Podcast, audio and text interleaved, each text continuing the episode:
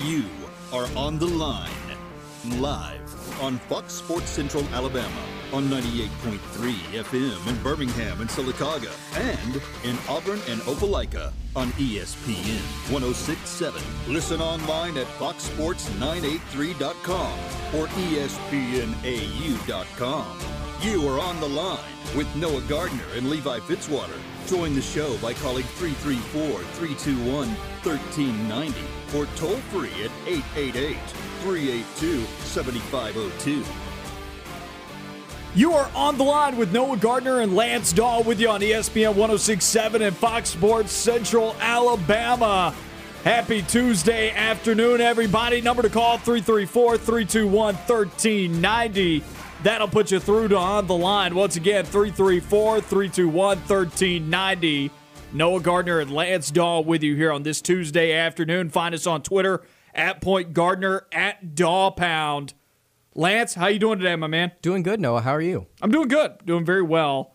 Waiting on some commitments, waiting on some Auburn targets to either choose the Tigers or spurn the Tigers, but either way, we're still waiting on some decisions here. Donovan Kaufman tweeted out a couple of days ago that he was going to make his decision on Wednesday. We assumed it would come via Twitter, considering he tweeted it uh, a couple of days ago saying that he would have his decision coming out today. Still no word on that yet. We're still waiting on Donovan Kaufman, the Vanderbilt transfer, to see if he will be choosing Auburn or Texas. And then you're still waiting on the basketball front as well for KD Johnson, whether or not he will be choosing the Tigers or going elsewhere. It's decision day, it feels like. Now, Auburn, we, we, we won't know anything about KD Johnson until tomorrow. Jon Rothstein of CBS Sports yesterday tweeted that KD Johnson will be delaying his decision until Wednesday. So that will be something to look forward to tomorrow on tomorrow's show. So that'll be something to look forward to knowing what KD Johnson will be doing. But Donovan Kaufman still, it, you know, we'll find out today at some point. It's just a sitting, waiting, wishing game for Auburn right now, and they're, they're, it's really good to be able to have some exciting offseason content. It's something that you and I have talked about a little bit. Is the transfer portal not necessarily makes my, our job easier, but it makes it more exciting because to have guys going all over the place constantly, like you have the potential of the former Texas A&M wide receiver Shadrack Banks, who was like, oh, maybe he's going to Auburn. Actually, he's going to TCU. You've got a Kansas defensive lineman in the mix. Actually, tomorrow, I believe he's also announcing his commitment as well. Guys like Tony Fair, again, Donovan Kaufman. It's just an exciting time in the offseason. It's going to make the uh, the game a, a lot more fun moving forward.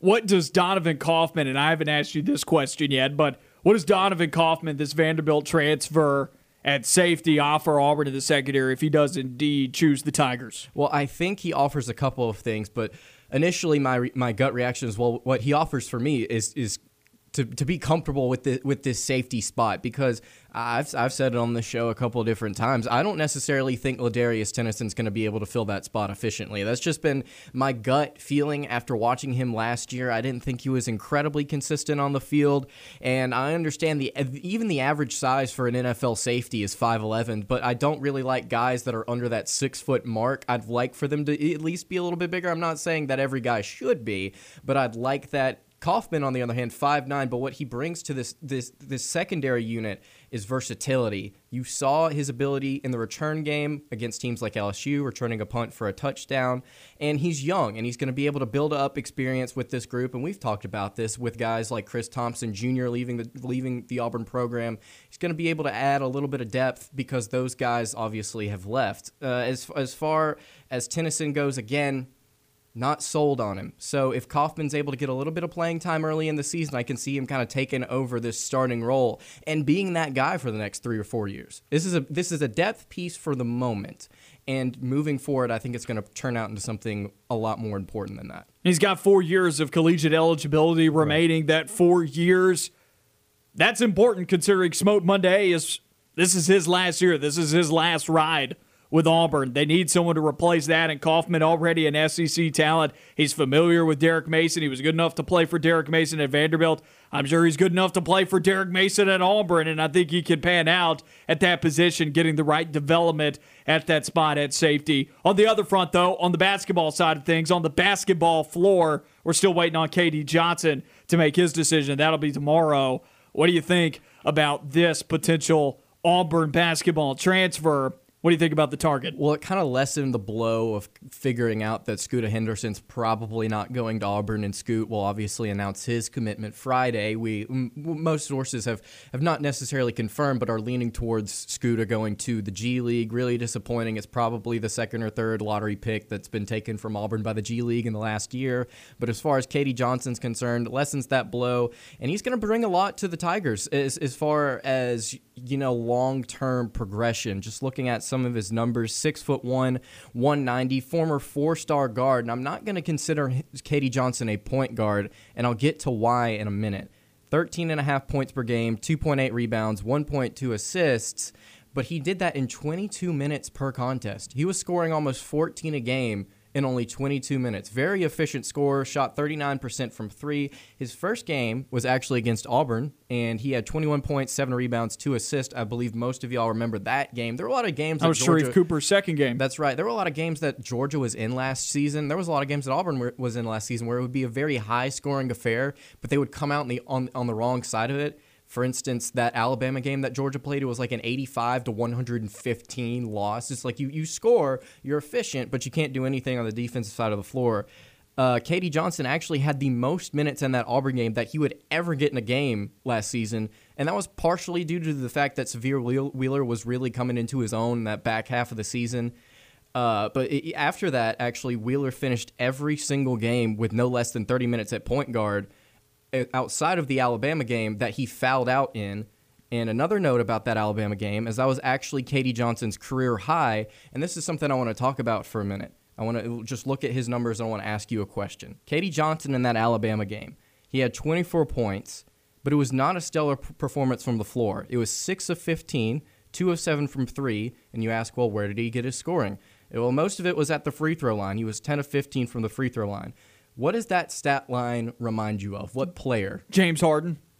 That would be one. That would that, that, that that's actually going to play into something I want to talk about later. But does that remind you of a Sharife Cooper? That does remind line? me of a Sharife Cooper. I thought we were taking a dig at James Harden. So yes, the, actually, the, I'm going to get to that in a second. But much like it's much like Sharife Cooper and his final stat lines. But what do KD Johnson and Sharife Cooper not have in common? Well, unlike Sharife, Johnson's not one of the guys that can really spread the ball around the floor. Like I mentioned earlier, only 1.2 assists per game. His assist to turnover ratio is 1.2 to 2.1. So I don't consider Johnson a point guard, and I think that's a good thing because when you look at Auburn's lineup right now, what do you have? You have Wendell Green, who's going to be a ball dominant point guard. You have Zep Jasper, who could be a combo guard, but I prefer him in that role because he's going to be a smaller guy that can handle the ball. I'd prefer him as a point guard. Then you have Desi Sills at shooting guard, who's probably going to start. And then you've got KD Johnson, who's going to get time to develop at that backup shooting guard spot. I think he's I don't think he's fit to spread the ball around the floor. I think he's way better off being a more efficient scorer from 3, and I think that's going to be his role moving forward on this Auburn team, but back to Sharife Cooper real quick. It's something else I wanted to point out. You know, there's been a lot of argument about whether or not Cooper's actually going to make it in the NBA, and there are a couple of things that you need whenever you go to the second level. There's some intangibles that you have to have to be able to say, okay, this is my talent. This is what I'm going to be able to do in the NBA, and nobody's going to be able to stop it. This is a thing that I'm good at. And the thing that Cooper is good at is two things. Number one, he's able to spread the ball around very, very well. He sees the floor incredibly well. He's got great vision. The second thing that he does that ball dominant point guards in the NBA do is he draws fouls. You see what Trae Young is doing in order to score a lot. You see what uh, Curry is doing outside of from shooting incredibly uh, from the three point line. He's able to draw fouls. He's able to get to that free throw line. He's able to bump guys. There's a video I saw recently of Trae Young, and it's actually very similar to what Harden does, like you were mentioning. They'll get inside the arc and they will draw fouls from the back. So, and it's something that Cooper was so good at doing is he would get into the paint, he'd be looking for somebody to give it to, and if he didn't have somebody to dish it off to, he'd draw a foul. And so that's what's going to be able to translate to the to the next level is if he can keep healthy and if he can develop somewhat of a three point shot, he'll be able to actually get his own, score some points, and dish it out. He's he will be a threat at the next level, especially if he gets somewhat of a shot. But I just wanted to point out Johnson's not like Cooper in the fact that they're not he's not a point guard. They're not the same player but we're getting somebody that can develop into a really, really good scorer moving moving on down the line. If Auburn can get if that. we can get him. And I that I, and I understand it's still spe- it's still it's it's still up up in the air whether or not he commits to Auburn or not. But I from what I understand, I think he's going to Auburn. So let, I'm just speculating as if as if he will. But if he doesn't, again, great depth piece for another team that could, that has some serious potential to pan out if he stays in college for a couple of years. I think you hit the nail on the head. I don't know if there's much else I can add. That was a good six minute soliloquy right there, my man, about KD Johnson as a potential player for Auburn next season. Auburn doesn't need a point guard in my eyes. I They agree. got Wendell Green Jr. Not saying that that's enough. Honestly, you look at the roster, you probably could use one more after that, of course, but you've got several players around him that can handle the basketball. You have Wendell Green Jr., you have Zep Jasper. Both of those guys can provide you point guard minutes. In addition to that, Desi Sills can handle the basketball. You have players that can tote the ball up the court and distribute. I believe, I still, I think you may be a little harsh on KD Johnson and his ability to distribute. I don't think he's a true point guard. I think he's more of a combo guard if you're evaluating it. I think he's got the ability to distribute better than the average two guard. I, I'd agree. I'd I think agree. he's got the better the better than average two guard distri- distribution ability, but I would agree with you that he's not a true passing point guard such as Sharife Cooper. I think he's versatile and he'll offer Auburn the ability to be able to slide in at the one while also being able to play out on the wing, Right. which Auburn does need another guard right now. And then barring whatever happens with JT Thor, Auburn will need another another winger. Here's my thought process on KD Johnson in the point guard position. If you're an Auburn fan and you you care at all about Auburn basketball, you saw what happened at that position last season. You had Justin Powell and, um, w- um, I'm drawing a blank. He went to South. At Tyrell Jones. I'm wow. Yeah, Turbo. Wow. Turbo. He was playing minutes at the point guard position. Neither of those guys were true point guards. Turbo was a combo guard, and Justin Powell is Klay Thompson 2.0. Um, but, but they're not they're not true point guards. Then you had Allen Flanagan, who is a small forward running the point because Auburn either had injuries or they were just waiting on Sharife Cooper. Then you had guys like Jamal Johnson have to step in late into the season. Again, he's more of a shooting guard, not a ball handler. So moving forward with the Tigers, I'm scared to try and put somebody, even a combo guard, in that ball handling point guard distributor role that isn't designated to do that because I've now seen the effects of what happens whenever you consistently bring a guy in that's not meant to do it. The offense doesn't work. It just doesn't. You saw how well it worked with Cooper. That's what he can do. He can handle the ball and he can distribute. If Auburn's going to have point guards on the roster, I think it's got to be Green, it's got to be Jasper, and then I think KD Johnson. While I, I agree with you, I shouldn't discount his ability to distribute.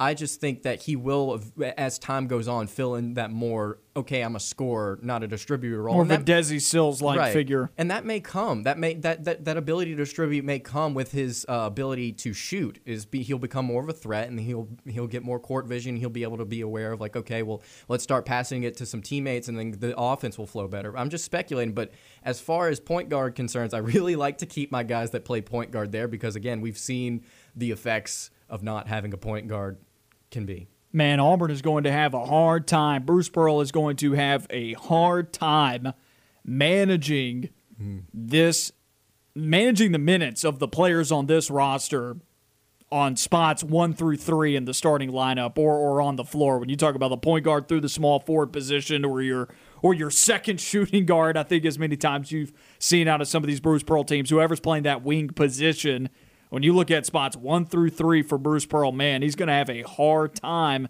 especially if KD Johnson commits to the Tigers. Let's switch to the other side of the state. Josh Primo moving up some draft boards at the moment. Josh Primo in the top 30 of Bleacher Report mock draft. Will he take off for the next level for the Alabama Crimson Tide as far as underclassmen are concerned? Jaden Shackelford and Josh Primo are still waiting in the wings right now. You're still waiting to see if they're going to be returning. I have a feeling Primo is gone.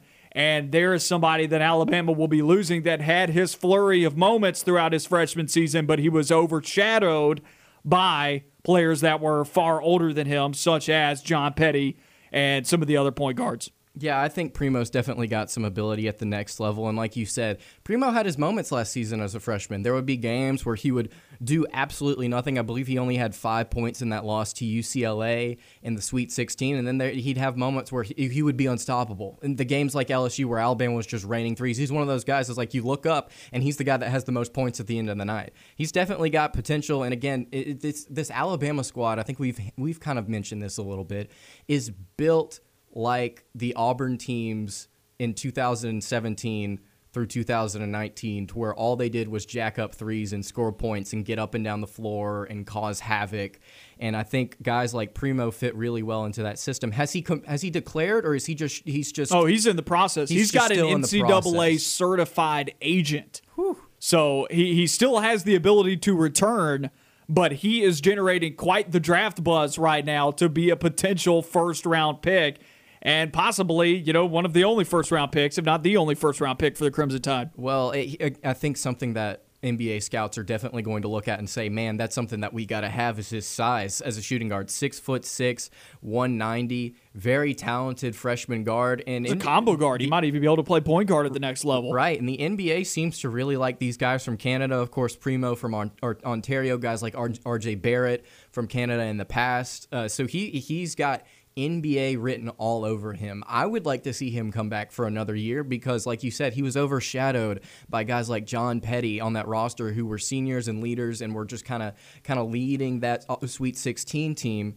I'd like to see him come back for another year and, and get the opportunity to be a leader because that's something else that the NBA leads. We're talking about intangibles earlier and things that you got to have.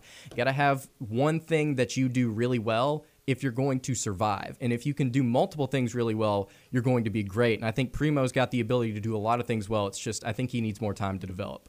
On the other side of this break, we got some kickoff times for the football season announced. We'll break down some of that action coming up on the other side of this break. You're listening to On the Line.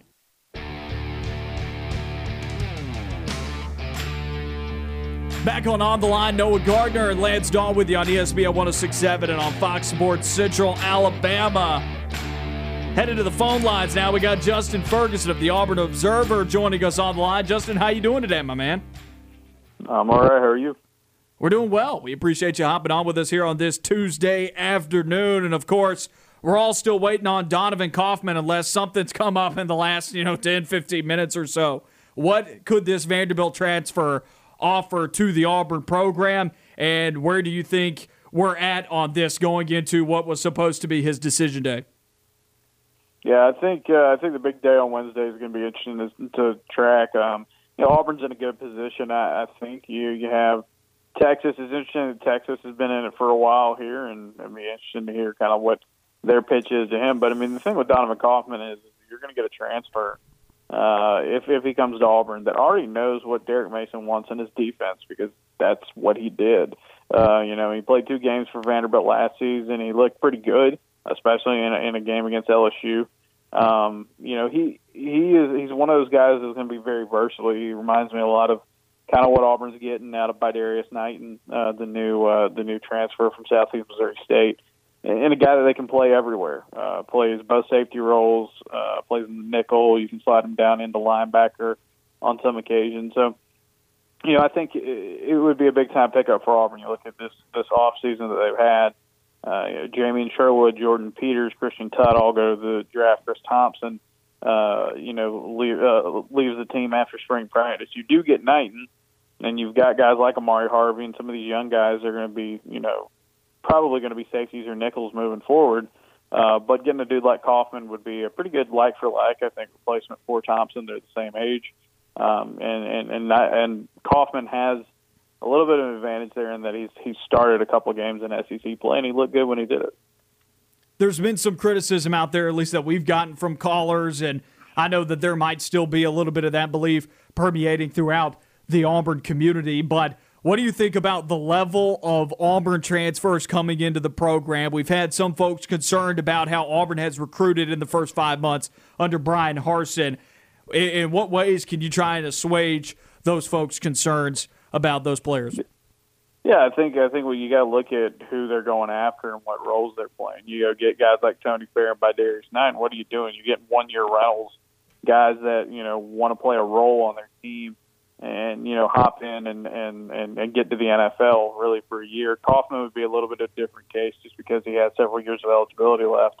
Um, but yeah, I mean you you can't make up dudes in the in the portal, and, and for Auburn right now, they are trying to go get uh, guys who can play right away, uh, guys that aren't necessarily going to be the backbone of the team three four years down the line, but guys that are going to you know make impacts and play roles you know, and and I think that's got to be something you got to consider if you're looking at Auburn's talent level. I mean, these guys are coming from smaller schools and smaller programs. That doesn't mean you know they don't have talent. How many times you can look up in the NFL and see you know FCS guys, even Division two guys, uh, you know, get picked in the early round. So there's talent to be found there.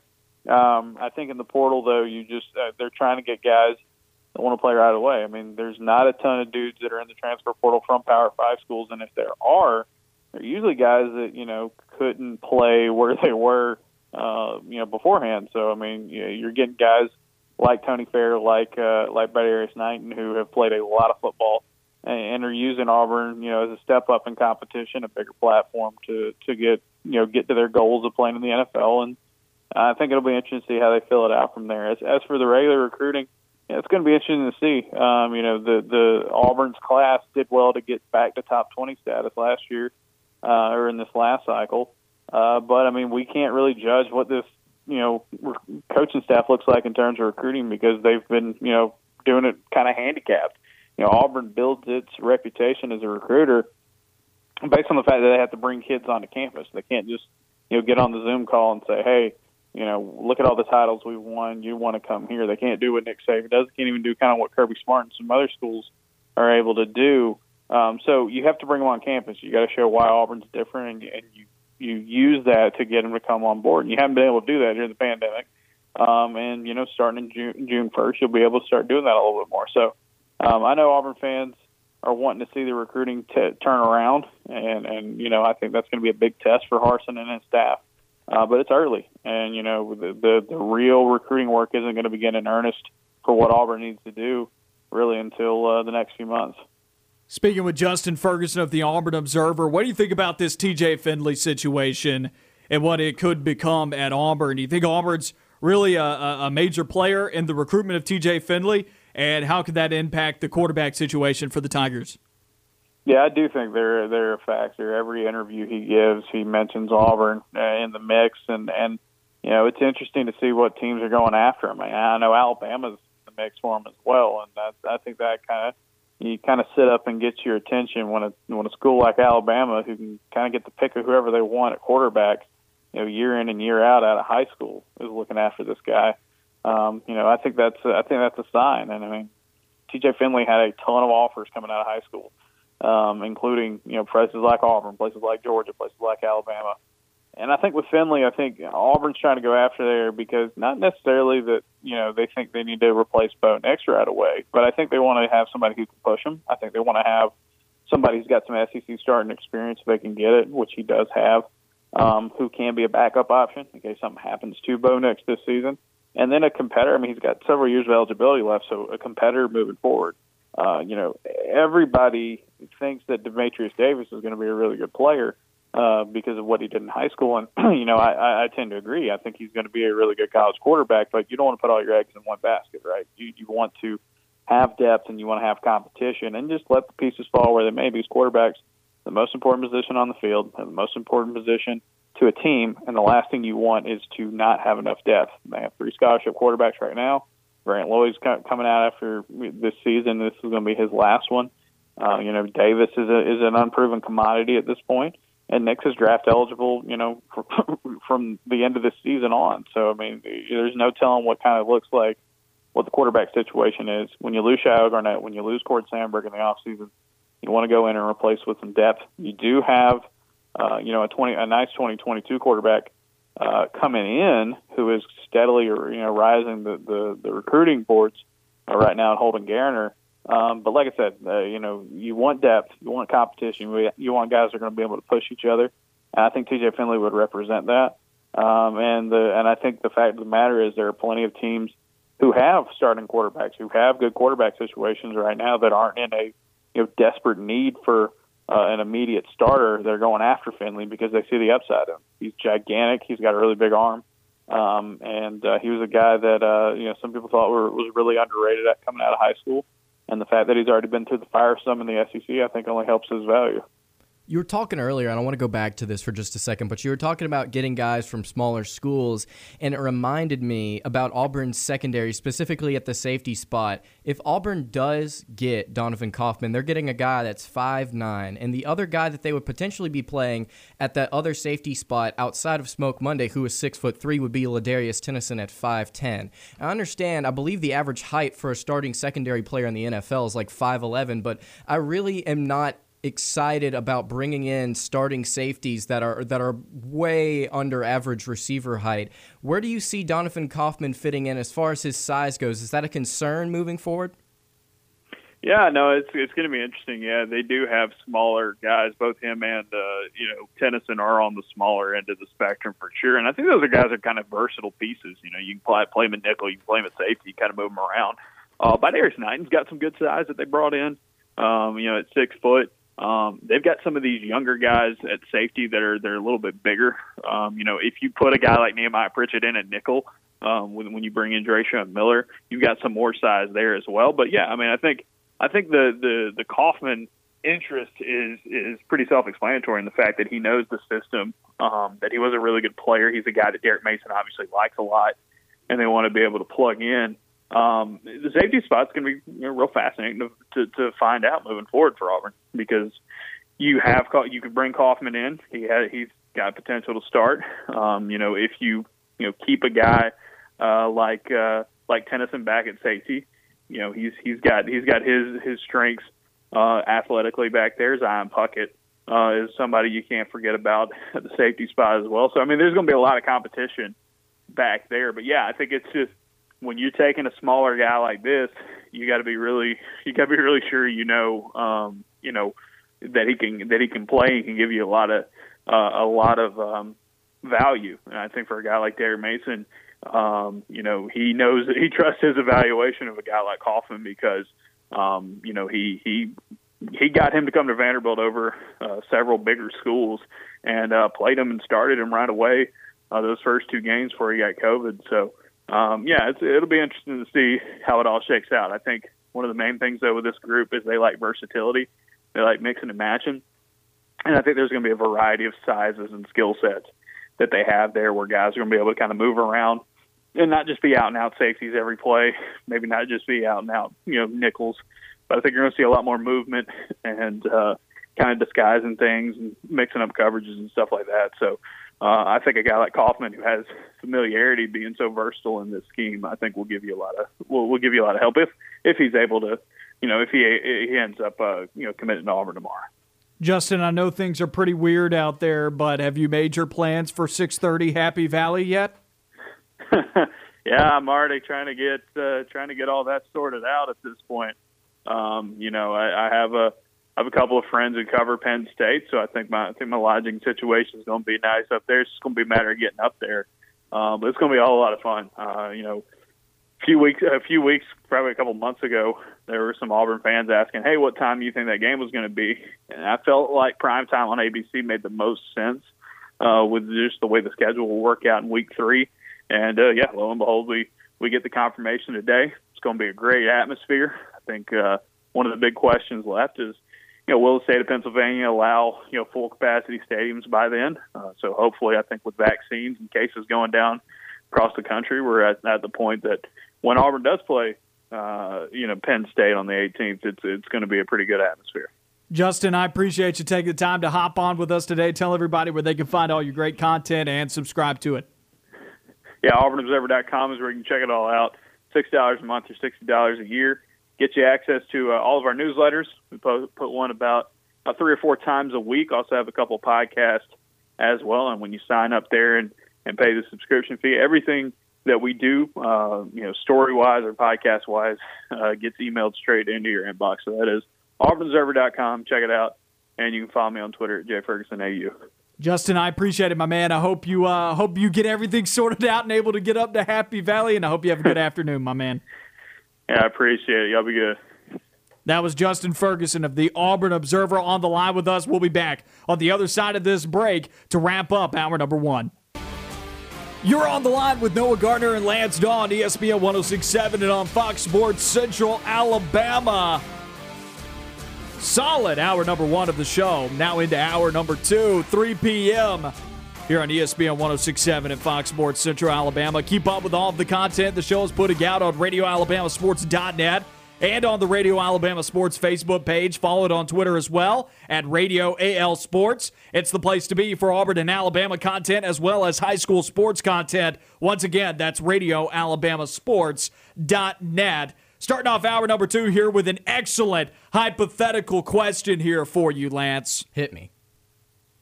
Which team that did not make the college football playoff last year, which team will make it this year? Hmm.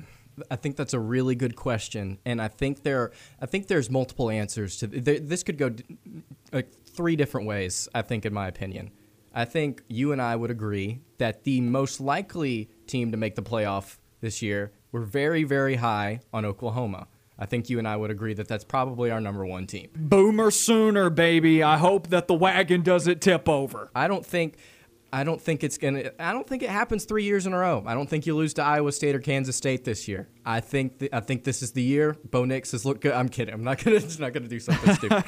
Uh, no, but I think Spencer Rattler in year two is gonna be able to polish some of those things. Some of those things that we saw in game against teams like Iowa State, throwing interceptions, not looking a pol- uh, polished. I think is the word that that I'm gonna continue to use for him moving forward this season. I think he grew up last year. But he did, yeah, he really did though, and he's got so so much talent, man. That arm talent is insane. It's look, it's like Kyler Murray but taller. It's just he throws a really pretty ball, and this Oklahoma team's figured out how to play defense. If you can do that in the Big 12, you're probably going to win a lot of games. And you look at their returning production again, really high on returning production. It's what I, it's the reason I thought LSU would be good uh, the year that they won the Natty. It's the reason I thought LSU would be bad last year, like everybody else did. But Oklahoma, 43rd nationally, not the best, but it's good. It's above average. 76% overall, and 78% of their offense is coming back. And that's all I need to know. Because if you're bringing back 78% of your offense as Oklahoma and the Big 12, you're going to score points. You're going to score a lot of points. 75% on the defensive side of the ball. That's 51st nationally, but think about it. Bringing back three fourths of a, of a defensive unit that has improved so much over the last two or three seasons.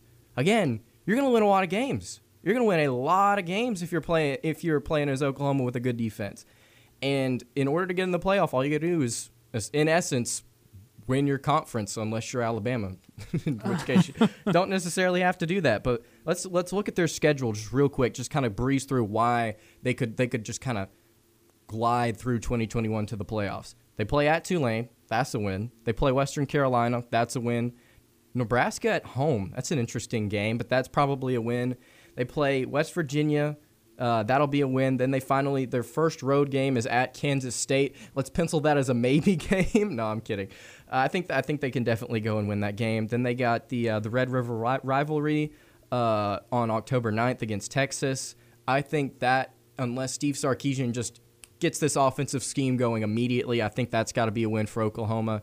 TCU at Kansas, Texas Tech, Baylor. I mean, honestly. This is not that difficult of a schedule. It's very similar to Clemson. The defense went from allowing 27 points a game in 2019, an Oklahoma team that was 12 and 2 that year, to last year, their defense only allowing 21 points a game. That's a big jump for me. And as you've already brought up, they bring back a lot of talent on both sides of the ball. The reason why I'm bullish on Oklahoma this year is because if they get that type of production out of the defense and lack thereof of their opponents on the offensive side of the ball, if they only give up 21 a game on the defensive side of the football, this is an Oklahoma team easily cruises into the college football playoff because nobody in the Big 12 is going to beat them. That's right. And I, I, know this is off topic because it's not the question you asked, but once they get to the playoff, the question is, well, what are they going to be able to do? Because they've lost by an average of 16 points every time they've reached it. This year might be a little bit different because, again, that defense has figured out how to play football. Just look at what they did to Florida last year. It was brutal. It was brutal against a, the best passing offense in the country. You would think if I told you that a Big 12 school would annihilate Held them to 20. Alabama did not hold Florida to 20. the best passing offense in the country to 20 points in I their bowl probably game. pumped the brakes on best passing offense. I think Alabama's got something to say about that. Statistically, it was, I, I believe. It, it was most passing yards per game. I, I'd have to go check that. I might be wrong. But one of the best. One of the best. We'll say that. Stats lie. Stat, uh, yeah, well, yeah, I can. I, I understand what you're saying. I, I, I'm, I'm behind that. But, you know, like, uh, Oklahoma, probably the best team to do it if there is going to be a team. I'm really high on Miami. I don't think you're as To high on Miami as, as me. I think if there's if there's another team that could do it, in playoffs. We're talking about the playoffs. Yeah, Miami? I think if Miami can get, even if they lose to Alabama, they can go through that ACC schedule. And we were talking about it during the break. Okay, let's say But they have to beat Clemson well, then. if Clemson loses to Georgia and they sweep through that subpar schedule, then they're going to have to play another quality opponent in Miami in the ACC championship game, and I don't see them getting past that. They've not gotten a chance to really play at that a caliber team, that high of a caliber team outside of Georgia week one, and they they would if in my scenario they lose that game. So if you come into that championship game as Clemson and you're 11 and 1 and Miami is 11 and 1 and they both lost to powerhouse SEC teams, I think Miami's schedule is a little bit more difficult. I think the returning production says a lot about this football team, especially offensively. I think D'Eriq King in year 300 is finally going to be able to really put some Heisman numbers up and I think there's potential for Miami to upset and then get into the playoffs. Now the question I asked myself during the break as well is like would I rather see Clemson or would I rather see Miami in the playoff?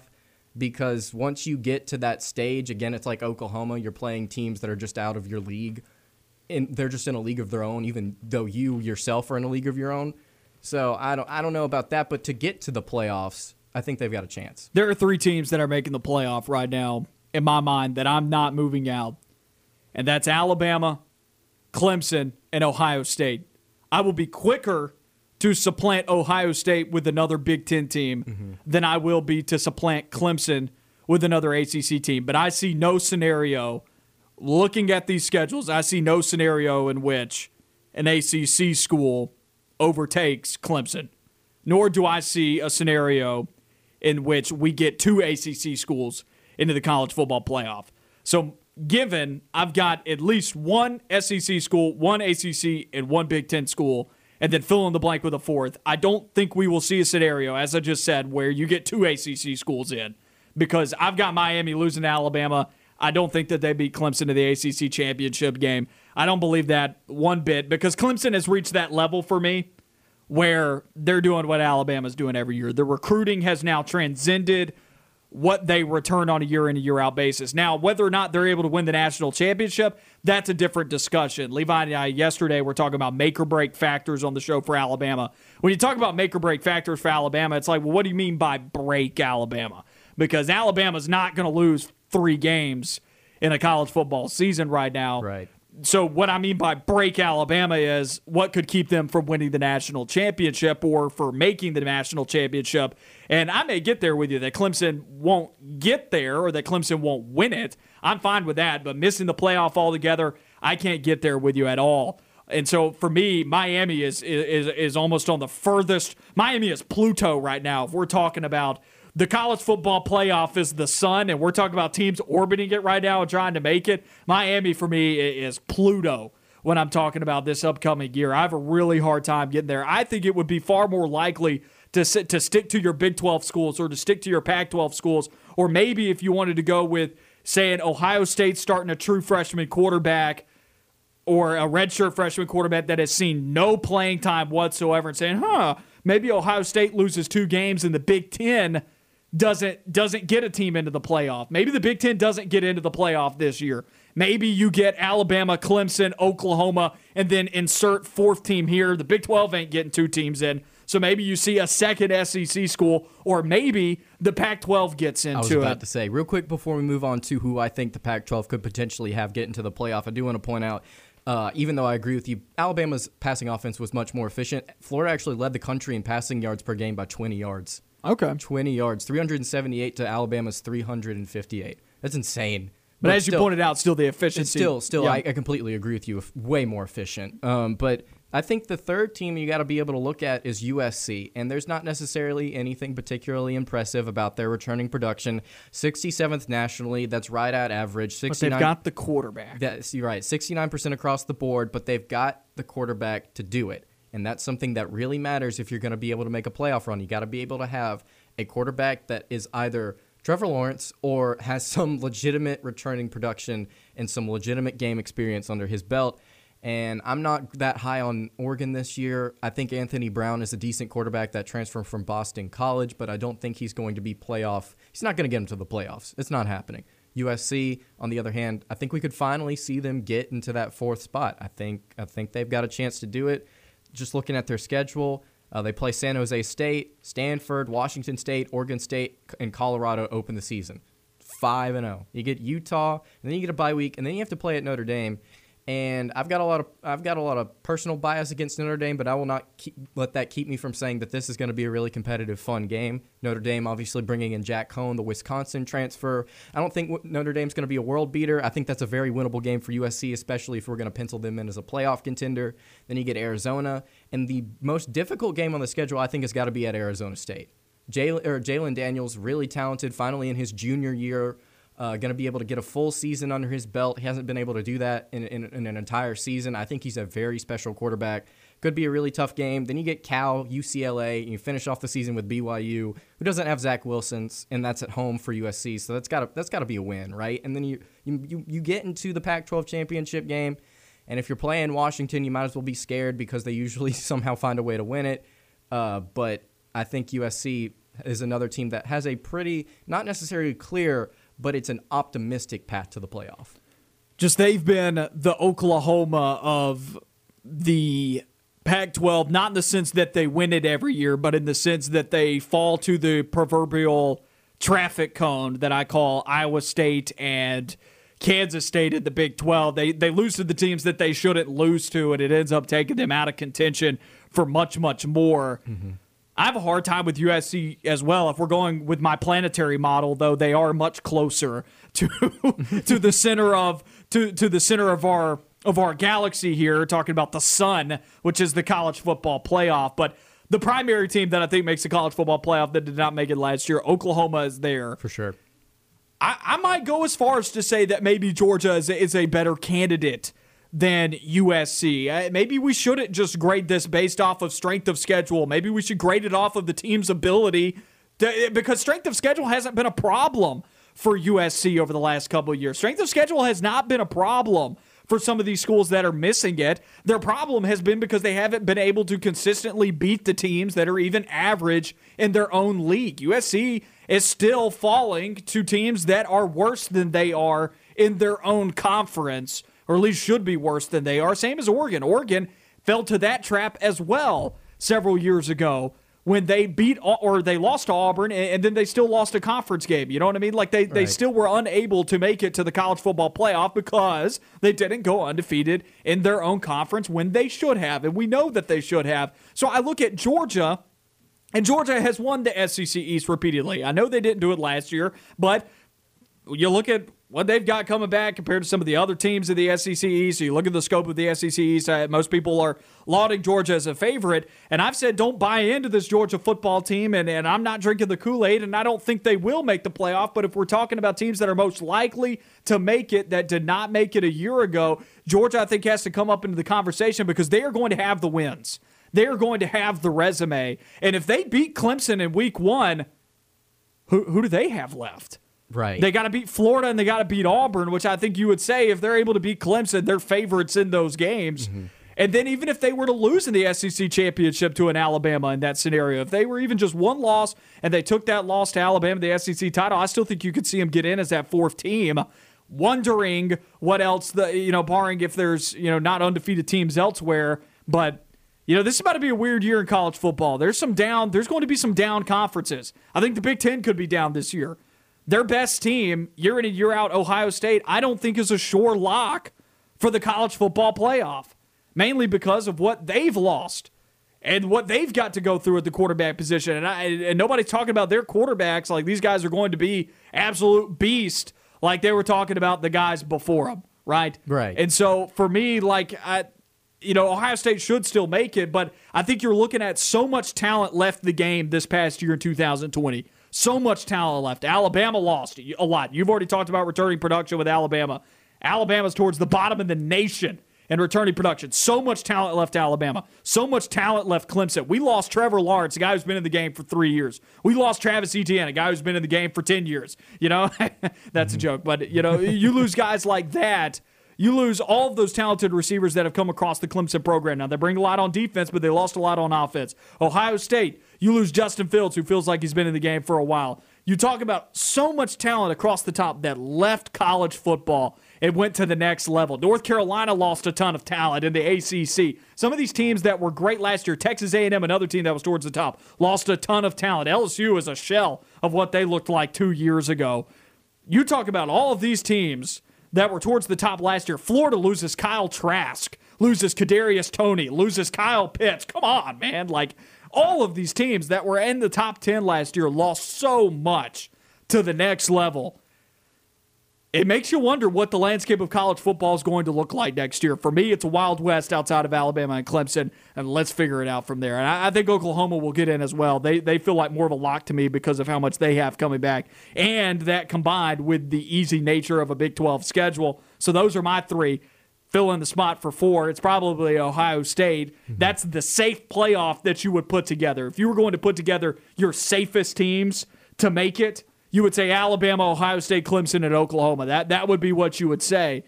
But if I had to put a fifth team in that bunch, I I, I might go Georgia, just I, with the way that I think the landscape of college football looks. I think the way the, the, the way to look at Georgia is like, well, they always win the games that they should outside of that South Carolina game a year or so ago. And they do have to play South Carolina September 18th at home. I'm just saying. No, I'm kidding. I'm kidding. I'm kidding. I'm kidding. No, but they they win the games that they do, and then they get so close to the end, and then they lose. It's been the SEC championship game to Alabama. It's been second and 26. It's been every single moment that they've had is like, oh my goodness, we're finally getting over the hump. It's like, no, hold on. You're playing Alabama. You're not going to win this game.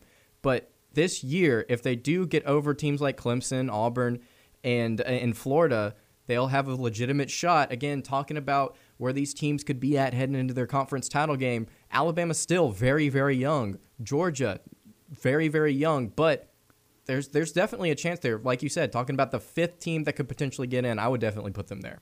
Georgia, yeah. Yeah, I agree. Just because of their talent, you know, talent I, alone. I don't want to just look at some of these teams like Texas and USC and and and look at their schedules and say, yeah, that's a favorable schedule, but like, or Miami and say, yeah, that's a favorable schedule. They can get there, but do they have the talent to win the game that they have to win to make it in? Because there's that game on all of those teams' schedules at some point, barring maybe USC. USC may not have that game because the Pac 12 is really weak at the moment. I mean, you, you got to beat Oregon and Washington, and I think that they're good enough to do that. But once again, if even if they split with those teams, it seriously jeopardizes the Pac 12 conference from being able to make it into the college football playoff. And then you also have to take into account Notre Dame. And think about all the talent that left the Notre Dame program as well that went to the next level. You, you, you have to take into account all of these different factors. And you even look at Notre Dame, and Notre Dame's a team that's like, we went 11 and 1, put us in. And, and then they, they mess things up. This is going to be a year where there's going to be a lot of parity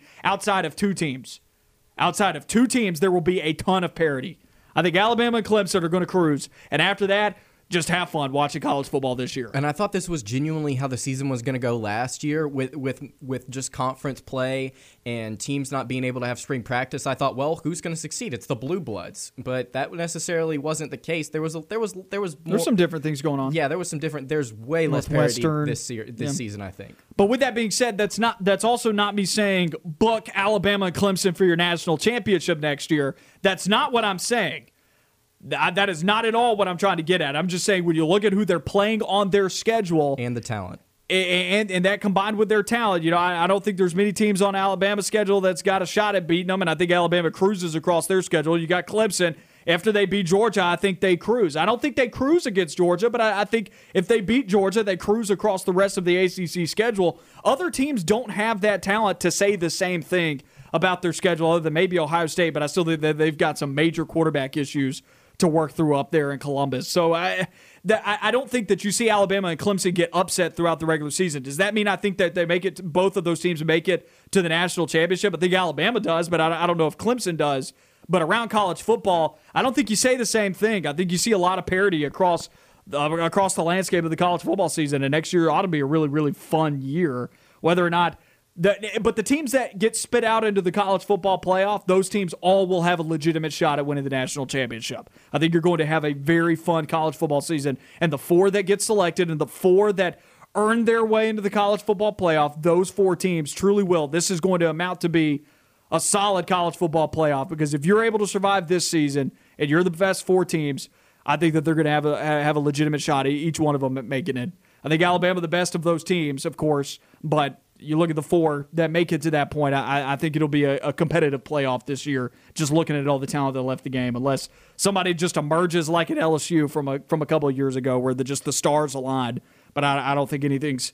I, you know, you look through the you look through the telescope. I don't, I don't know if you see that in, in our planetary model of space. we'll talk more here on On the Line. Coming back from the other side of this break.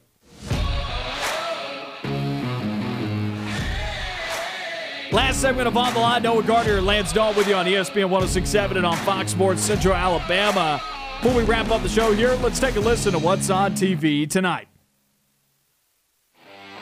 Hey everybody, it's Noah Gardner with What's On Tonight. A lot of acronyms with two new crime shows on CBS with NCIS at 7 and FBI at 8. Over on NBC at 7, The Voice has the live top 9 results, and at 8, it's a new episode of This Is Us. Movie selection for tonight, Disney's Mulan is on at 7 on Freeform. In live sports, it's a full night. The NBA play-in tournament begins in the Eastern Conference with the 9-10 game between the Charlotte Hornets and the Indiana Pacers at 5.30 on TNT. At 8 on TNT, the 7-seed Boston Celtics clash with the 8 seed Washington Wizards. In the MLB, there is one game on ESPN at 7 with the New York Yankees at the Texas Rangers. Midweek college baseball is between Kansas and Missouri at 6 on SEC Network. The Stanley Cup playoffs roll on with three game twos on TV. At 6:30, it's the Islanders at the Penguins on NBCSN. At 7 on CNBC, it's the Lightning at the Panthers. And at 9 on NBCSN, the Wild wrap up the night with the Vegas Golden Knights. I'm Noah Gardner, and that's what's on TV tonight clearly the worst night of the NBA play-in tournament when you look at what the Western Conference has on tap for tomorrow. But